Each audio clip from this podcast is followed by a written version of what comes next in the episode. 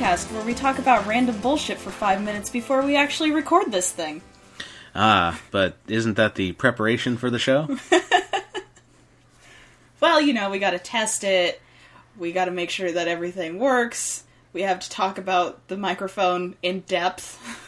Yeah, I mean, we're just loving the hell out of this thing. It's a much bigger mic than I thought it would be, but it is quite fantastic.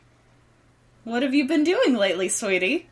Well, I'm glad you asked, Trish. I've been mainly focusing on beat-em-up games. Beat-em-ups? Yeah, they are... I guess you could say they're my favorite genre. There aren't too many of them these days, at least not the way it used to be in the olden days.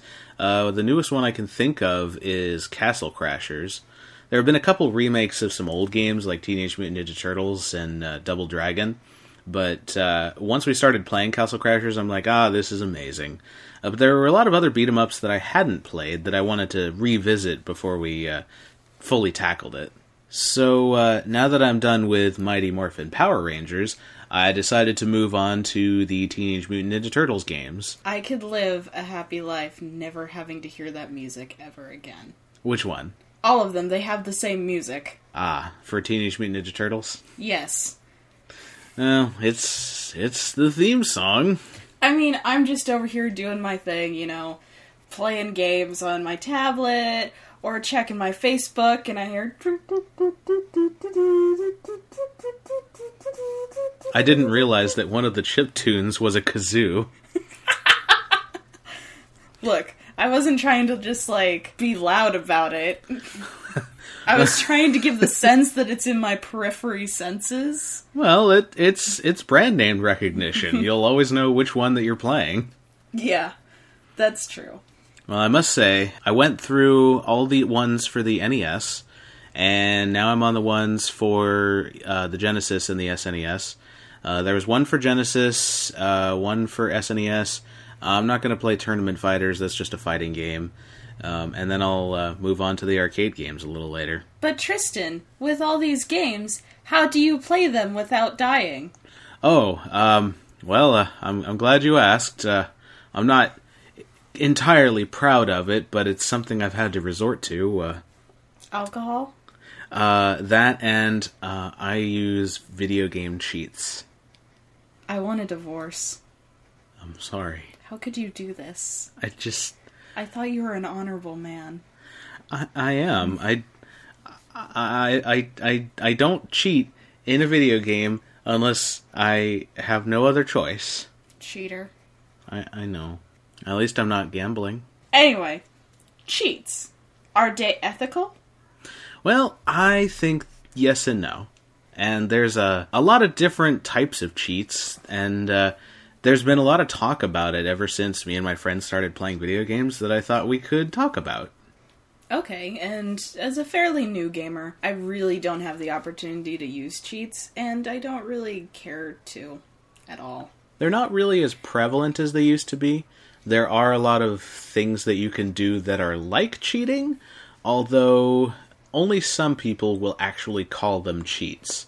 Unfortunately, it'll usually be as a negative because they want you to realize that you're just doing the equivalent of cheating rather than cheating the way people used to back in the day. Except for Contra, because that's always acceptable. It is classic, although it's funny because most people will use the Konami code when they play Contra, and yet playing the normal way is considered the challenge mode. Yes.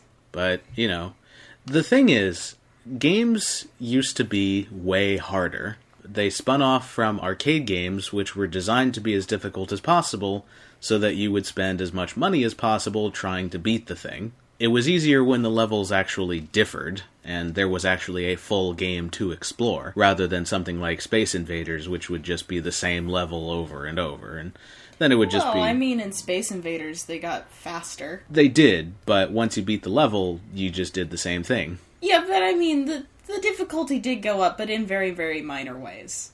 In some ways, yes.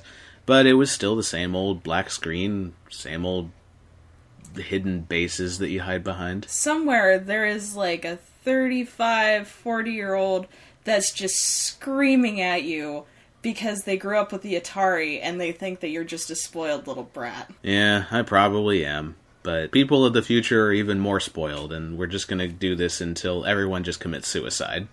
I suppose. I mean, I'm spoiled. I moved in with you, and I have all these game systems and all these games, and really, I just don't have time. And I know you probably won't play them all, and you probably won't like them all, even if I introduce all of them to you, but it's the magic of finding the one you like, and that's what has kept the gaming community so strong. As I said before, games used to be a lot more difficult. And so, in the arcade, all you could do was spend more money, honestly. That was pretty much all you could do.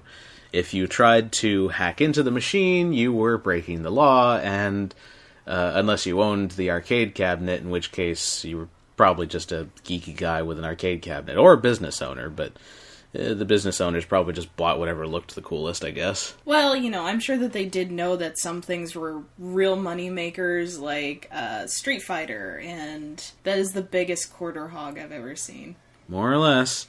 Well, once games like Street Fighter were ported onto consoles that were released, people were thinking, oh yeah, I can play this arcade game all the way through. I can do it no matter what. But now you have lives you have to worry about, and a lot of these games are programmed so that once you run out of lives, there's absolutely no way you can continue in the game, and you have to start all over from the very beginning. But it seems like a lot of the games that you play actually do have continues, or are you using Game Genie? Some of them do have continues, but even then, you're going to run out of continues. The idea... I heard rumors from my friends, and I don't know how true this actually is. A lot of people were writing into companies like Nintendo saying that they weren't getting their money's worth because they were beating a lot of games really quickly. So what Nintendo did was they made a bunch of their games really difficult so that you had no choice but to just get really good at them and just play them until you could see the end finally. Nowadays, that wouldn't be a good business venture, but I mean, back in the day... They were really, like, just selling a little bit. There wasn't any, like, DLC or anything like that. So, you know, now game companies don't really give a shit. They just pump out game after game after game. Pretty much. Luckily, the indie market has changed a lot of the ways that games are made. So the big game companies will make big games, and the indie development companies will just make smaller games. That's a pretty good balance, I think. Yeah. Now, we've rattled on for a little bit, and I know you have some rules for cheating. And we've discussed them, and I'm sure you're just dying to let it out. And I don't always agree with them, but I do think that they are fair. It's, I went through a general case of rules, but really it's a case-by-case basis. Because nowadays I play through a lot of games in order to see the entire game. So I'll cheat in it if I don't feel that I can complete the game all the way. It has to do with if you want to see all of one game in order to be able to play the sequels, and if a game company has released 15 versions of its game over time, well, you'd want to be able to beat all the ones before it in order to see the rest of it. As I mentioned, I am a completionist, so that's just what I do, and I know you don't have to play through every single game in order to play the rest of it, but you do want to get some semblance that you saw most of what other people saw. And so you'll cheat in games. A lot of cheats were made in different ways. Some of them were made for playtesting. They were button combinations like the Konami code, which you just entered at a particular point in the game, and you could either get infinite lives, infinite life, infinite ammo, whatever. And it was quite nice, especially because you didn't have to use any external cheat devices. I think one of the first games you showed me before we started dating was actually Contra, and you had to put in the infinite lives code, you know, just so that we'd be able to get through it.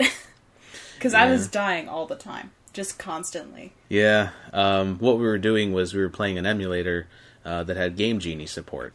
And Game Genie, you won't see any Game Genies these days. Most people have moved to a different company that makes cheat devices. I don't know what kind of external cheat devices they have on the market nowadays, but with the older generation, you know, the pixel-ish generation, you had Game Genie, which was a cartridge or some kind of external device that you would add on to your game that would...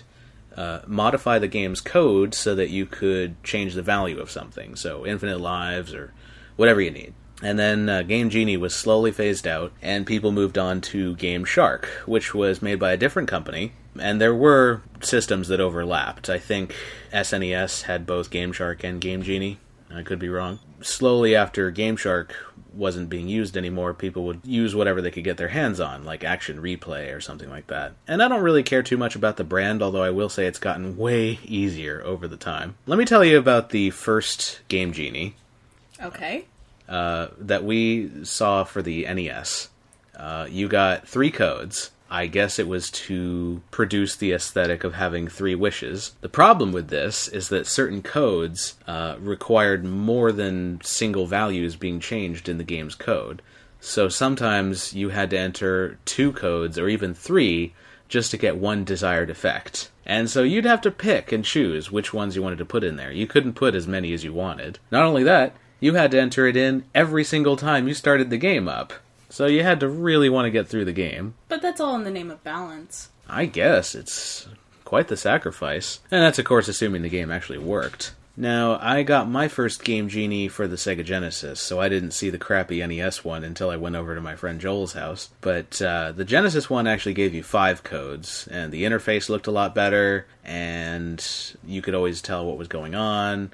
You could turn the cheats off if you needed to, because sometimes you would enter certain cheats that would be nice for fighting enemies, but if there was a cheat that instantly killed you or something like that, infinite health would probably freeze the game up, so you would probably want to turn off the cheats briefly so you can do your own thing, and then turn them back on when you're ready to fight the enemies again, just to get across that old lava pit. I suppose that makes sense. And Game Genie was okay, I suppose. I much prefer playing emulators that have a Game Genie function, because you can enter as many codes as you want, and you can usually save them in there. Now, I love the idea of saving the codes into the system, which is something I didn't see until I got my Game Shark for my N64. That thing eventually permanently locked itself up, so I really can't attest to demonstrating it for you, but it worked the same way as the old ones did. A cartridge that you put on top of another cartridge, and you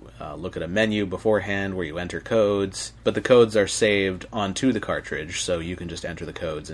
But the thing would lock on itself a lot. Like, you think you have to blow into a cartridge in order to get it to work? You had to whip up a tornado on that cartridge to get that thing to work. Sometimes you could clean the cartridges with alcohol, although those aren't always good for the cartridge, and I tried it. I keep saying, like, trying to figure out, couldn't you guys just use canned air? I guess we could. But then again, some other nerd's going to tell me why that's a bad thing. You can't use alcohol. It promotes rust. You can't use your breath. It promotes rust. Life produces rust. It's like cancer. Everything you do produces rust. Welcome to the retro gaming community.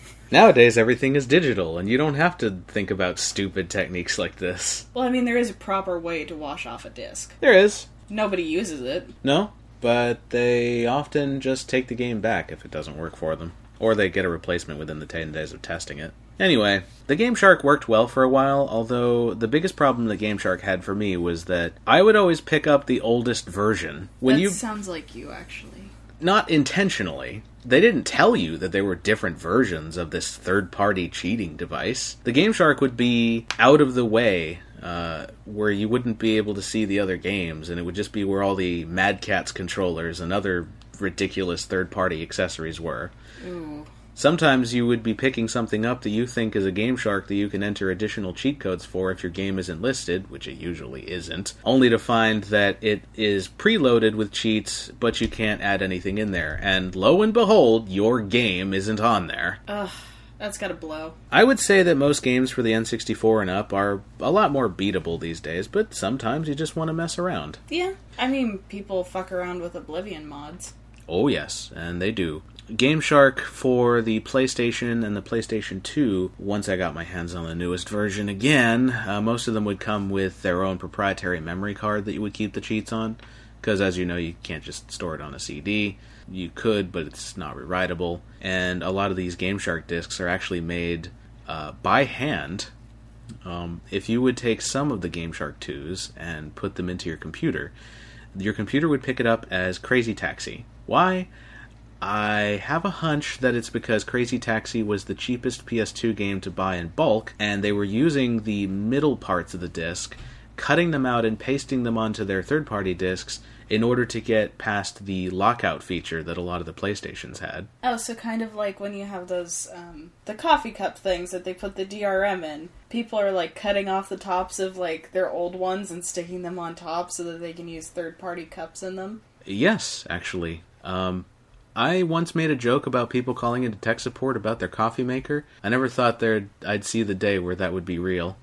Oh, yeah. Like, people got really pissed off about that. And then, of course, a million YouTube videos were just like, take the old top off of your coffee thing and put it on top of your third-party one. Done!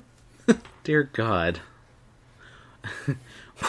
People say, what happened to coffee? The digital age. Oh, yeah. Yeah.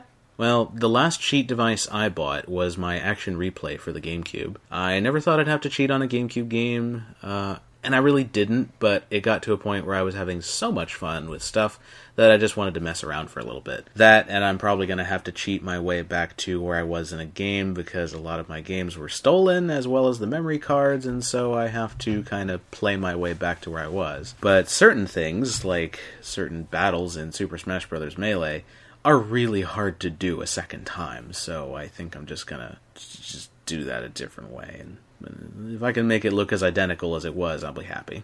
Can't you just find somebody else's, like, save file? Aren't there, like, those on torrent or whatever? You don't have to torrent stuff like that. I'll tell you a little bit of history about those. And I'll tell you just from personal experience, because I was curious myself. Nowadays, if you want to download a save file, you can probably figure out a way to do it easily, because the Wii and up has either an SD card slot or some kind of digital thing that interacts with the computer. Some kind of medium that lets you put the save data on there. I don't know how save files play into live accounts. I'm still kind of playing with that myself, to be honest. But back in the day, there were two different types of a device you could get. For the PlayStation or the N64, it was called the Dex Drive.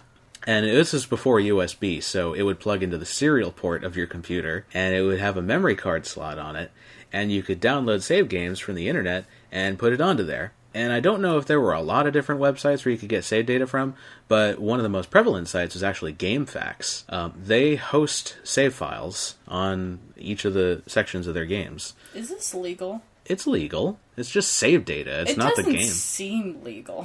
It's perfectly fine. You have to own the game in order to use the thing. It's like a mod. Do you think it'd be illegal to sell it for, like, monetary gain? Yes, it would be. I'm sure. Like, you can't really sell shit like that. No. That's like, well, people make Let's Plays and sell those, so I guess I can't put it past you. Well, copyright laws, but yeah. Yeah. The Dex Drive, you could download save games and put it on the Dex Drive, put the Dex Drive either into your PlayStation or your N64 controller, and you would have the save data. Now, the N64 only had a few games that actually had save data, but one of those games was Perfect Dark, which I wanted to earn the cheats for because it had earnable cheats. Mm-hmm. And I was not that good at console first-person shooters, especially ones that lagged. So while I loved Perfect Dark, I wanted to mess around with it, so I would download a save game from the internet and put it on my Dex Drive and do it that way. Other games, like any PlayStation game released for the computer, like Final Fantasy VII, you could just download the save data right to the computer and use it. Yeah, that makes sense. Yeah, it's quite nice. And some people will go out of their way to construct save files and host them on GameFAQs if you wanted to be at a certain part of the game or start with certain accessories. Some people would play their way there and then host it on there. Others would simply hack their way into having that save file, but it's all the same to you. You would just download it and play it. Right, but what are the downsides to this? Nothing really, except if you haven't played through the game normally, you would probably not benefit from playing normally. If you haven't played through the game normally, it would probably be really weird to start with 99 of everything and try to tell a story. Yeah, but people do that. They do. That's why they're there. The save community is not very huge, but it does exist. But it exists on the same principles as the modding community. People buy a game, they play through it, and when they're done with it, they want to see how they can mess with it in other ways, so they do whatever. Well, let's talk about modding, because they always just make me giggle. I see pictures of them, and I just can't help but laugh at some of them. Oh, yeah. Well, when it comes to modding, it just gets better with each generation, because the modding community is getting ever more prevalent, and people want to mod their games, and so developers make more ways to cater to that. Because early games, if you wanted to install a mod, it was usually just like a single folder, and it would be kind of like an expansion pack. You'd have to boot it up separately from the rest of the game. Mm-hmm. It would be its own thing, like Quake. If you wanted to download a Quake mod, you'd download a good one, like Future vs. Fantasy. You'd run a batch file to the mod folder, and then you'd be playing Quake, except it would have all the extras that they threw in there. So kind of like when I got like Sims 4 pack, which I got bored with eventually, and I got their Supernatural thing. Well, you had to have Sims 4 downloaded, but you had to have the disc for Supernatural in there. So it ran as if that was just the independent game. Yeah. Other games will handle expansion packs and mods as if it's just part of the game. It'll be not its own copy of the game, but actually but integrate itself into the original so that the mod is active no matter what. I don't know what mods they have for Diablo 2, but if you were to install the expansion pack, it would just install it as part of the game, and then you would just run Diablo 2, and it would just say, this mod is installed, or this expansion pack is installed, and you just play it. Later on, games like Doom 3 and Oblivion and so on and so forth, they treat mods more like accessories, and so you can put the mods on or off with a switch, and you can have tons of different mods installed at one time. You don't have to worry about how many mods you have installed unless you're a moron and install way too many out of the correct booting order and don't take the necessary precautions to install script extenders and whatnot. That's not really fair because you made Oblivion crash. I made Oblivion crash at first, but now I made it work. I don't understand all these mods that you have in Oblivion, though, because they don't... Some of them don't do anything except for make the aesthetic different. Like your nude mod. Do you really need to remove the underwear of the person? Is that a necessity to your gameplay, to your immersion aspect? You need to see damn titties. Well, now that we've established that I'm an internet pervert... Listen. The game takes 5,000 hours to do everything in. Do you really think you're not going to try to vary it up a little bit as you're going along? So you're saying you're doing this because you're bored. Yeah, that's why most people install mods at all. You're wasting space on your computer to look at virtual titties because you're bored. Look, this is not the only mod I've installed. There's like a million combat mods and character immersion mods. And none of it matters because you downloaded this perverted mod. I think the only more perverse mod that you could get, and I'm sure it's somewhere out there, is if, like, you could make your main character a lolly. You can. Oh, Jesus Christ. Okay, really quick, what kind of mods do you think will come out for Fallout 4? I don't know. Fallout 3 didn't actually have that many mods. It was interesting. It was a pretty well-rounded game. It was. I was just expecting there to be a ton more weapons. There were a few body replacers, as many as you would need, anyway. Yeah, I saw those on there, too. With the body replacers... Big tits. Okay, no. You just gotta get dim virtual titties. I've been drinking. Why? Have you... You didn't tell me this before. Anyway, I'm an adult. Okay, you are fighting someone who is wearing a bra made out of World War II helmets, and then you decide to take that bra for yourself because you need a helmet. And all of a sudden, a mod to fill out the helmets? No! I'm saying, once you remove it, because Fallout 3 and Oblivion don't actually have nude content in them, they're suddenly wearing a full-on shirt. Yeah. And that just looks stupid. Besides, I don't just do it for the nakedness. There are mods that just make the bodies look more detailed. There are tons of mods for more high-def video cards, not just for the characters, but also the environments. They change up the colors, they change up the variety and the enemy types. It can get pretty nice. No, I can understand that. I mean, I've been looking at mods for, like, Sims 3. I think I said Sims 4 earlier, but I meant Sims 3. because there are so many mods out there that can pretty much make Sims 3 into the Sims 4. Actually, better than Sims 4. Yeah, and some people have gone so far as to stick with a particular game in a series because the sequel, in all of its new detail, won't match up to the prequel with mods. Makes sense, though I do think Skyrim mods tend to be much more hilarious. They do, and they have just gone so crazy that I have wondered whether or not I should even go to Skyrim just yet before I've explored everything Oblivion has to offer. It's the horses. Yeah? There's so many just funny fucking pictures of the horses in Skyrim. Horse tornado. Well, yeah. Horse tornado, horse flying, like, just, oh god. Is there a horse dragon yet? Not that I've seen. Oh. But that would be pretty epic. Yeah. It's like... I mean, you could be completely naked with an upgraded skin riding a fucking dragon, or at least on your computer. Yeah, you could be... Because damn titties. You could... It's all about the tits of you, isn't it? Well, I'm implying that they're all for you, but... No, there's more to the body replacers than that. Oh, I'm sorry, dat ass. Well, you don't even have to install body replacers if that's all you care about, because there's clothing that'll make your character into one of those whores that just walks the street. I have plenty of color, and you don't. Don't make me choke on my vodka. Jesus Christ. Yeah, but, you know, I'm a man of simple pleasures, but that doesn't mean that's all I care about in the game. I will say, though, it's really superficial. I would say that there is, much like real life, way more accessories for women than there are for men. Oh, that's another point, too.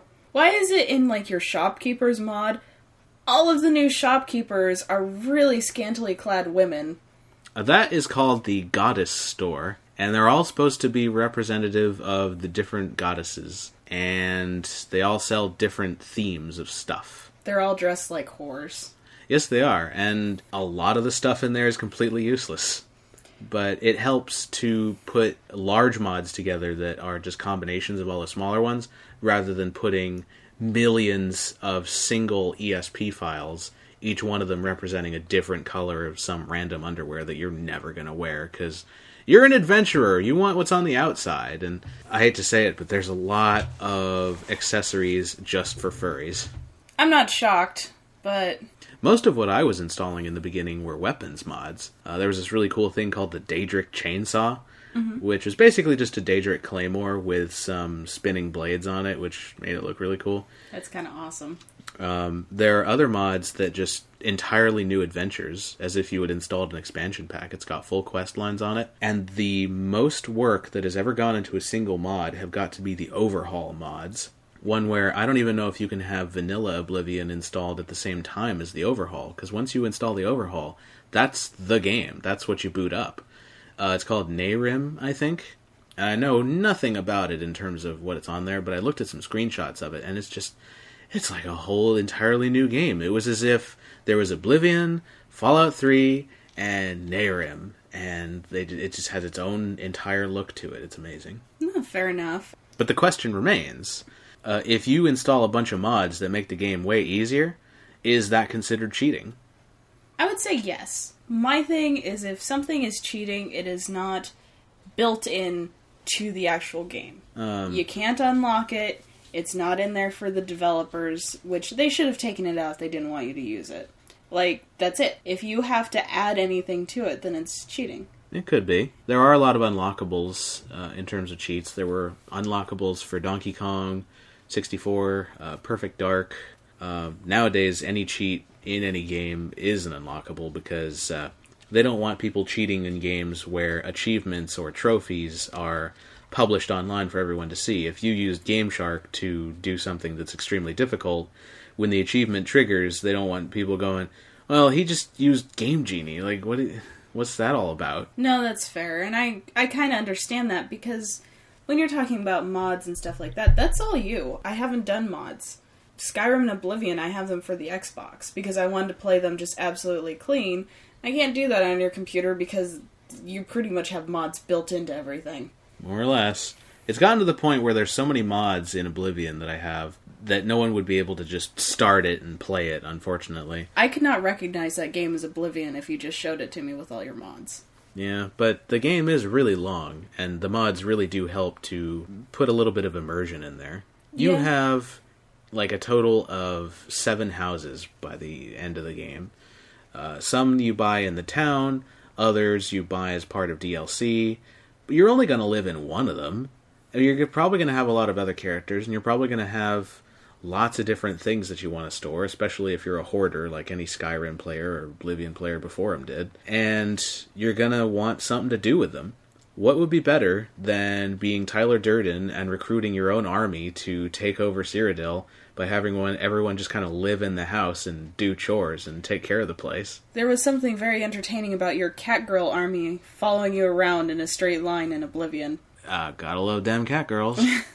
Scantily clad catgirls. They were more human than the Cadget were, which is why I didn't feel too bad about having them around. Plus, they looked really cool. Yeah, that's true. I will say the rest of the modding community has kind of bollocksed it up, though. If you combine the Tabaxi mod with the body replacer mod, you'll have something really awkward. But if you just have the Tabaxi mod, because you like playing as new races, that's pretty good. Yeah, yeah. You don't even have to get fancy with it. There are existing races in the game that you can't play as, like Dremora, which would be fantastic to play as, especially given their voices. Yeah, that's fair. And there are. And a lot of people have gone out of their way to make sure that they're more balanced in the game, too, and that they default to a certain other race if there is a particular script designed for whatever race you're playing as. Oh, that makes sense. But as far as balance goes, like, there are mod packs like Feed the Beast for Minecraft that really try and balance things out. Yeah, it's amazing how, given how unbalanced tech it was before it, how Feed the Beast is more balanced than the vanilla Minecraft. Not in terms of the game rules, because there's so much more stuff you can do to speed the whole process up in Feed the Beast. But in terms of tedium, you're going to be playing Minecraft for even longer than you would play any Elder Scrolls game. You're going to want to do something. Yeah. Honestly, I've thought about just building a tower to the sky and jumping off, and that'll be the end of my gameplay of Minecraft. And a lot of people do that. I haven't played that game in like a year. Well, there's just a million things you can do. There were a million things that I did when Minecraft first came out, and there's a lot of things that I would do if I played it now. And I'm probably going to go back to it, too, once I finish Terraria up. But I could probably take an entire episode to tell you about everything I've done in Minecraft, so I don't want to pick on Minecraft too much right now. Or Terraria. But I will say this, you can mod them, and sometimes it does feel like cheating, depending on the mod, because everyone has a different scale for how the rules work, but you're probably going to pick the fastest one and just take full advantage of it. I mean, the only reason why I started playing Feed the Beast instead of vanilla Minecraft is because I was in vanilla Minecraft for 2 real-world months, playing it every day, and could not find a single fucking diamond. Like I said last time, that's the luck of the draw. No. I had a very intricate mine system, and it just didn't work. I got down to the fucking bedrock. Yeah. I was pretty damn close to hollowing out my whole, like, region. It was fucking ridiculous. Yeah, and Feed the Beast fixes that, too. At least with Tekkit, you could get yourself diamond by trading it through equal exchange for EMC. What made that so terribly imbalanced was not the EMC by itself, but the EMC generators that essentially were generating EMC so quickly that you could have a full inventory of cobblestone in less than a second because of how quickly it was generating EMC. No, but I mean, it's better than GregTech. Everything is better than GregTech. On the point of GregTech, let's talk about mods that make it more difficult to play your game. Now, a lot of people will obviously not pick on someone going for a challenge. I just hate when the people who do go for the challenge pick on the people who are having trouble with the normal version of it. If a game's too hard, it's too hard. I'm gonna cheat on it if I have to. I am a completionist, so I will always try to find any reasonable way around an obstacle in a game. With beat-em-ups, you are just kind of stuck with your own skills, but ultimately you're going to die sooner or later. It's just a matter of time. When I'm playing a beat-em-up, I'll usually cheat if for no other reason than I don't want to die prematurely, Newer beat-em-ups like Castle Crashers will fix that because you can always restart that one particular level, but the older beat-em-ups were just like any older side-scroller. They would just send you back to the beginning if you died. Well, and I mean, there's no reason to make fun of somebody for being bad at just the vanilla version of a game. Everybody has their strengths. I mean, I'm better at strategic games than you are, but I really suck at fucking platformers. The person that does our music, Victor, watched me play Mario and just made fun of me because I suck at platformers. Yeah, and I gotta bring out Victor eventually, because Victor himself has had his moments in games. Oh, I'm sure he has. We were roommates a lot of the time in college, and I mean a lot of the time, not all the time, because they randomized it, but good series of coincidences there. Nevertheless, he would come in my room and play video games while I was on the computer, and I do have this TV specifically for entertaining of guests, but he had his moments. Oh yeah, Tomb Raider. Yes, the goddamn bear. But if a person wants to make their game harder, that's all the better. Minecraft is not a game that really has difficulty. It's just, are you going to take the necessary precautions against any random thing that may happen to you as you are going deeper into the world? And if you do, great. If you don't take anything expensive with you. Yeah. GregTech's purpose was actually designed to increase the amount of gameplay there was, letting you increase your tiers. Feed the Beast, as well as Tekkit and Technic before it, have a lot of mods that involve doing science. Mm-hmm. GregTech was actually a mod of a mod, or one or two mods anyway, where you would be able to build machines that do different things. But there were different tiers of it. You'd build the first version of it, you build a faster version and a much faster version. Eventually, you're going to have so many of one particular thing that you're not going to get anything else out of it, even if you make more than one of any particular row of items. Right. Such as power generators or things that are designed to store a lot of power. There would be machines that transferred power along a universal grid that would make your entire stash of items very readily accessible no matter where you were.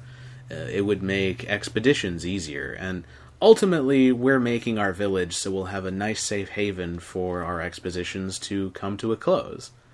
That's one thing about Minecraft I think we kind of forget about, because most of us end up taking so much time building our house that we forget why we're building it in the first place, and certainly not to show the friend next to us. Wait, Minecraft has an actual purpose? I thought it was literally just like, here's a world, build shit in it. It is, and you do get the blocks by doing different things. There's no real goal, but some people will usually say it's either completing the game by making your village entirely automated, or building all the cool things you want to build. Personally, I like going on expeditions in Minecraft. I like the unexplored territory. I like going into new worlds, establishing a stronghold, and see if I can get a rare thing because of all the tools I was able to create using my powerful house. Well, and I mean, you've seen my world in Feed the Beast, is I kind of did the same thing. I started out with a base of operations, and I mined enough to get, like, to where I was bored, pretty much. And I was like, well, I'll build a boat and I'll just go explore. And then every so often when it came nighttime and I didn't want to deal with fucking enemies, I would just, like, really quickly, oh, here's a fort. This is fort blah blah blah. Here's a waypoint. Yep. And if you get used to that, that's really a cool way of doing it. Mm-hmm. Lots of different people handle Minecraft in a lot of different ways. Well, I don't want to talk about Minecraft too much, but I'll hint at a project that me and my friend DJ are working on, and we stopped it for a while, but we will start it up again eventually if he's willing. It was called The Hub. It used Feed the Beast and a combination of mods that allowed us to go into different pure biomes in order to establish different strongholds there, but they all led to one central location, The Hub. And it was kind of like a Mario 64 style kind of situation where there'd be one giant castle and it would have portals leading to a bunch of different standalone worlds, mm-hmm. which I think will be something quite awesome when we're finished with it, but I'll keep you posted. But when it comes to a game like Minecraft, since there's no real goal, would you also be able to argue that there's no real way to cheat in it? You can obviously make yourself invincible. You can give yourself stuff. There is creative mode if you need it. Some people like a bit of in-between. But at the end of the day, wouldn't it be weird if you told someone that you built this really powerful thing and you didn't take any of the steps to get those things? It depends. It all depends on why you're playing it. I think if you're just playing Minecraft for fun, like, oh, you know, building blocks, you know, I can do whatever the fuck I want. You know, you can play in creative mode, but sometimes you want to work for the stuff that you have, and you just want to build something really goddamn cool. And in that case, it's fine. It's really fine. I mean, I made a floating lake in the middle of the desert, and I didn't really feel that bad in Feed the Beast to spawn water sources, because there's no way you can get a water source otherwise. Makes sense. In that case, and there are lots of different ways you can cheat in Minecraft. I say cheating because it's subjective, but obviously button combinations, that's cheating. External cheat devices, that's cheating. And it's not like cheating.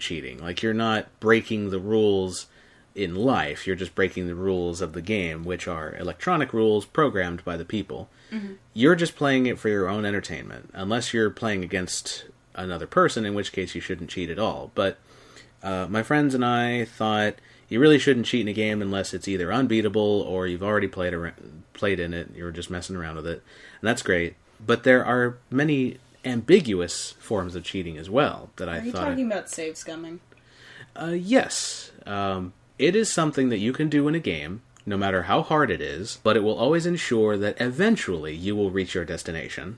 If you are playing Devil May Cry, and you realize that the enemies take a long time to beat, but eventually you'll collect enough red souls to upgrade your weapons so that maybe you can get through there. It may be all you have the ability to do if you're not very good at hard games like Devil May Cry. Other games that are simply a test of endurance, people will undertake challenges like in Final Fantasy, where you're supposed to have 4 characters.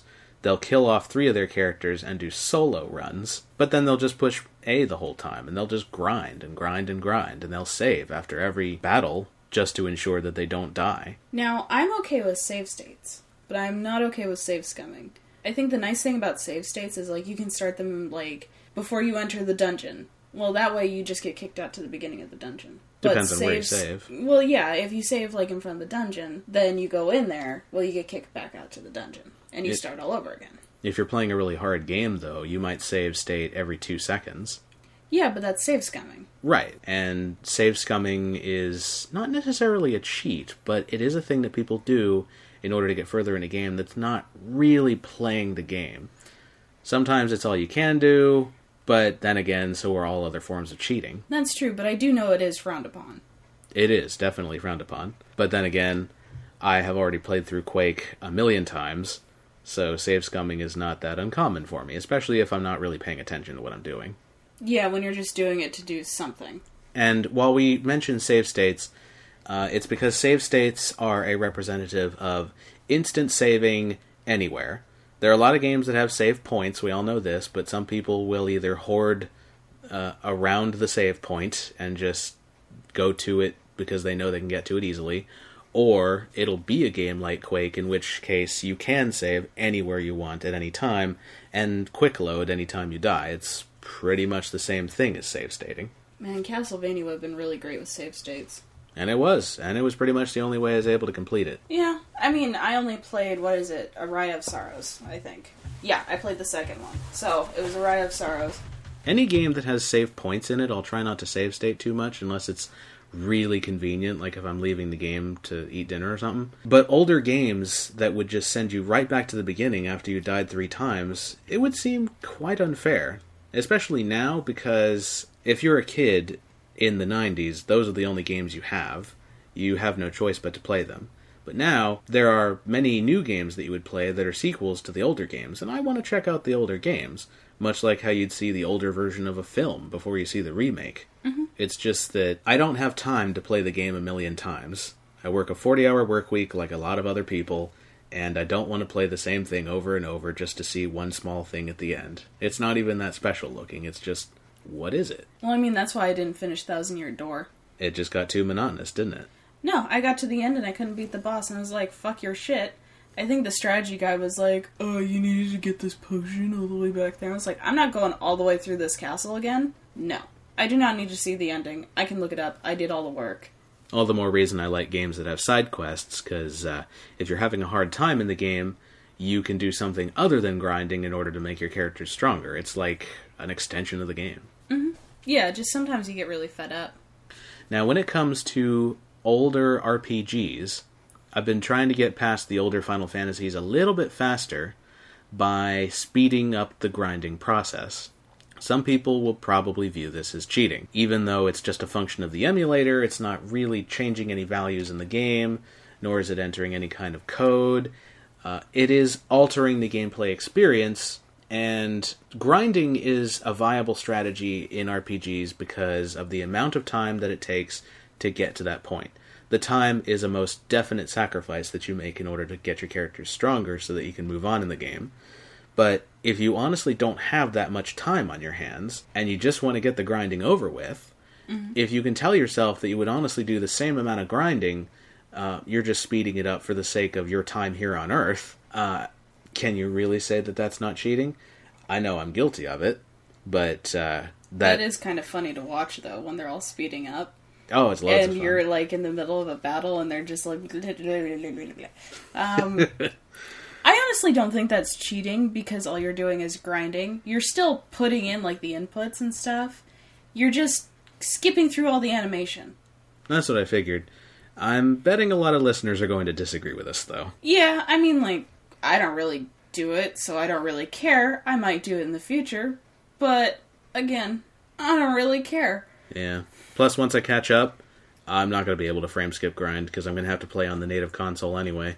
I know PS2 has emulators on it, but if you actually own the original console, there's not real much point unless you're playing a really difficult game. But that's just me. Now, Trista, do you know what I hate? What do you hate, Trish? I hate buying fucking content that you couldn't earn anyways that makes you unbeatable in a game. Oh, yes. Are you talking about things like mobile games? Yes. I have a strategy for mobile games. Because I am guilty of playing them, I enjoy them. For instance, I played Farm Heroes Saga, because I like the little, like, match 3 games. They're really passive. If I can't get past this fucking part without paying money, I will uninstall your game and never play it again. Like, I refuse. I do not pay money to play mobile games. I always get them free. If there's ads, but I will not give you any more money. There are a lot of good games that are not necessarily payware. That they don't try to make the game more difficult, but when you're playing the game normally and you're dealing with the balance issues of doing something in the game as opposed to paying money for it, there will be those other people that get to level 99 on day 1 because they have a lot of money somehow. They're certainly not Fortune 500 company owners. I don't know why they're playing these games. Now, I started playing Hearthstone, and I'm enjoying it, but the thing is that you get packs of cards. You get 5 cards in a pack. You can only buy 1 pack at a time if you are not spending real-world money, but of course they have discounts. If you buy 5 decks, it's only $3.99, mm-hmm. and such and such and such and such. Well, you are guaranteed at least 1 rare card in every deck. Mm-hmm. So if I bought 60 packs, which is an option, by the way, I can spend $45 and get 60 packs. I can get legendary cards. I can get all the game-breaking cards.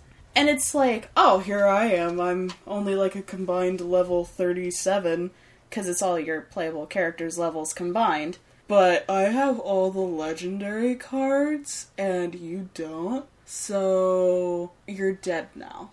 And from what you tell me, they're not very good at matching up players to their levels. Well, again, it's because of combined character level. There are 9 playable characters for all your different classes and stuff like that. There's 9 classes. So, for instance, while I was playing a lot online, before I started grinding, mm-hmm. I had 2 characters that were leveled up. So I had my priest and my mage. They were both, like, level 12. But then I had 7 other characters that were level 1. So my level was boosted up by 7 points. Yeah. Which means that people that may only have put in all their levels into 1 player were kicking my ass. Oh, Lord. See, that's why I don't play games online. You're always going to run into some version of that, too. the only online game that I ever played besides Kingdom of Loathing wasn't even really like a PC game. It was just like online chess. Mm-hmm. I imagine if you incorporated a system like that into chess, no one would ever go on that website again. You know that really clickbait RPG that like Retsupre is made fun of? Which one? The one that's like always on the banner, but it's the same game.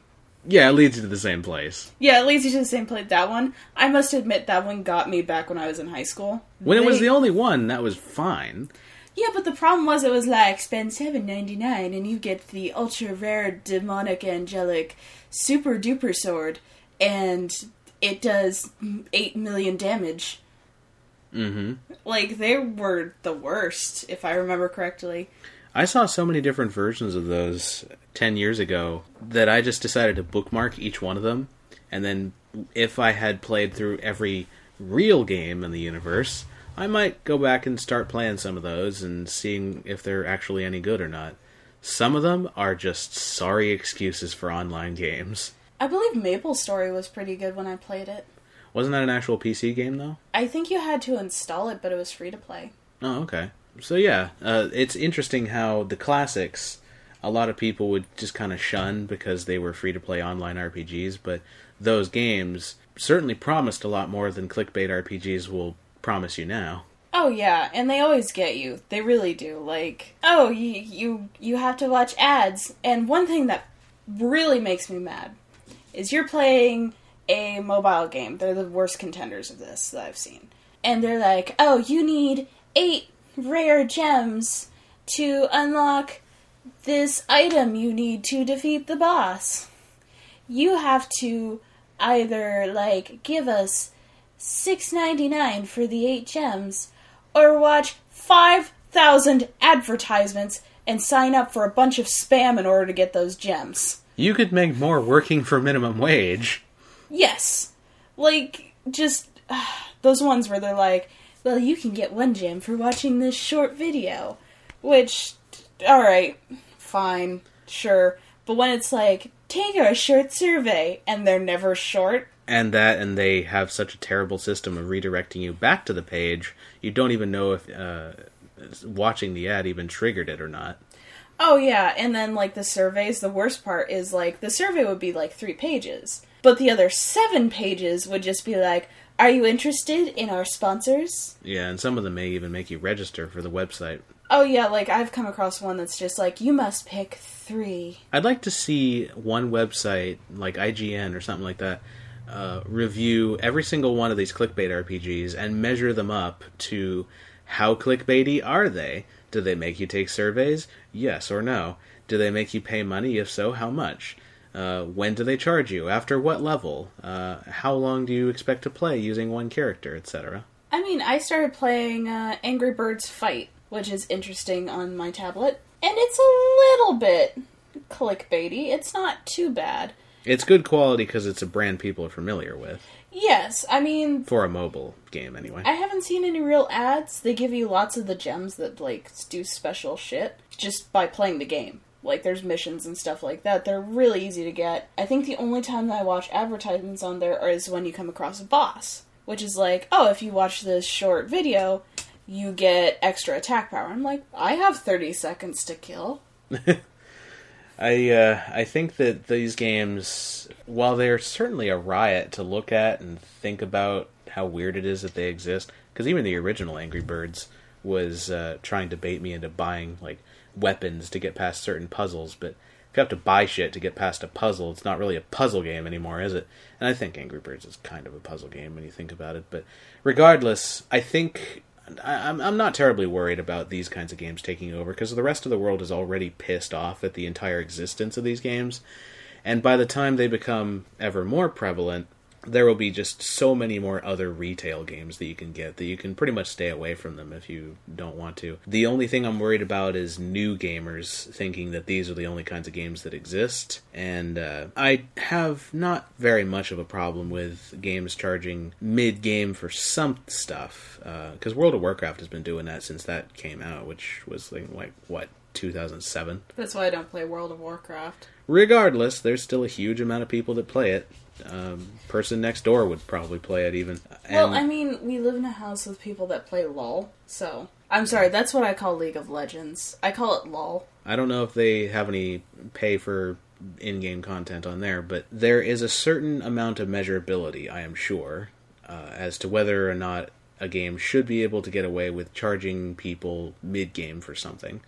DLC, if you're talking about a small expansion that's got like 2 hours worth of gameplay for $2, that's not too bad. And, you know, game corporations aren't always going to be able to finish a game on time, and they may take a couple more steps behind.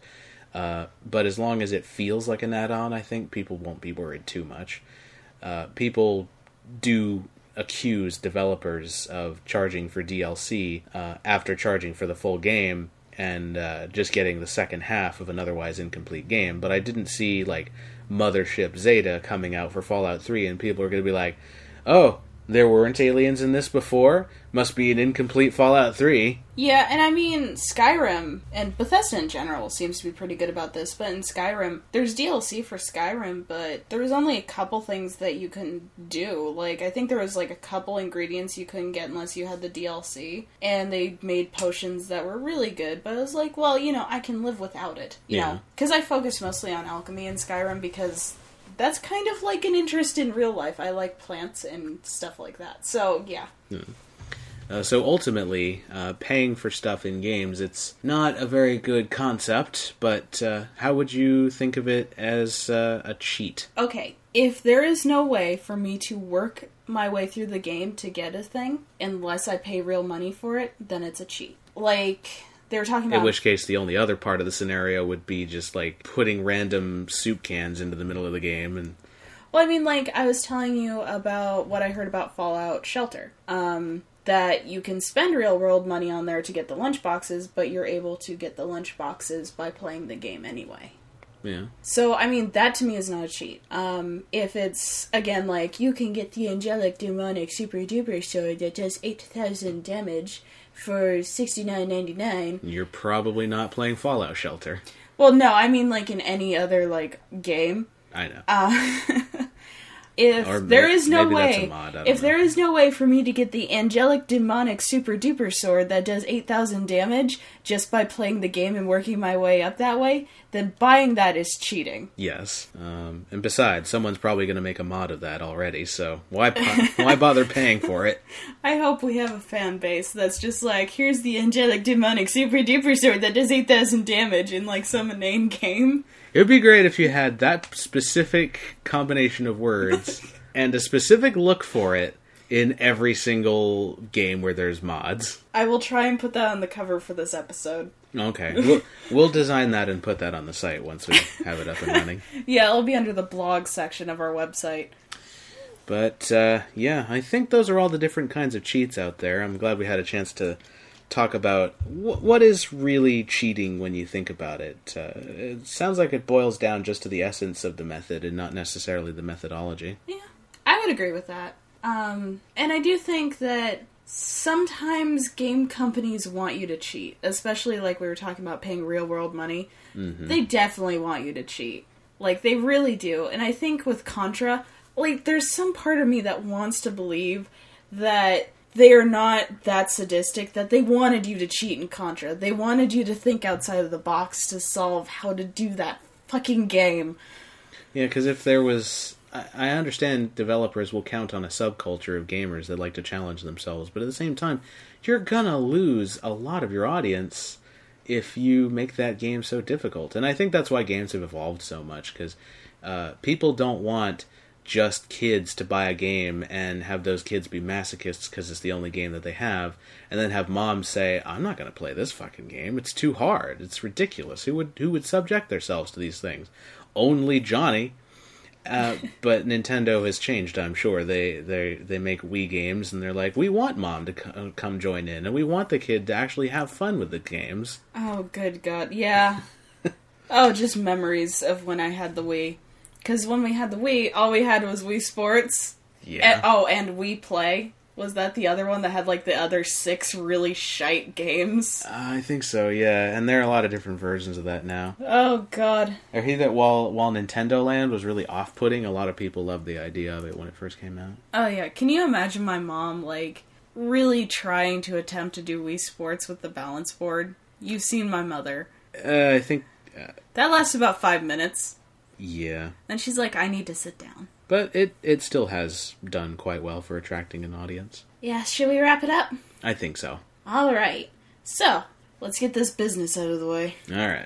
So, as always, you can find us on directtoconsole.weebly.com, and also, you can now download it there, because I have the direct download links down there. I finally got them hosted someplace. So there. There will also be a link to where they are hosted, so you can download them in any file type that you need. The direct download link will always be the MP3. You can find us on Facebook, Twitter, and YouTube, where you can listen to us on YouTube if you need to, if that's your thing. Sometimes you're on a mobile device and it really sucks to pull up a website and hit play and have the pop-out player. I get it. I did it a lot at work. So, now it's on YouTube. And I'd like to thank my friend and former roommate and maybe future roommate, Victor Hamilton, for composing our theme song. And remember, you can't cheat in life. But you could...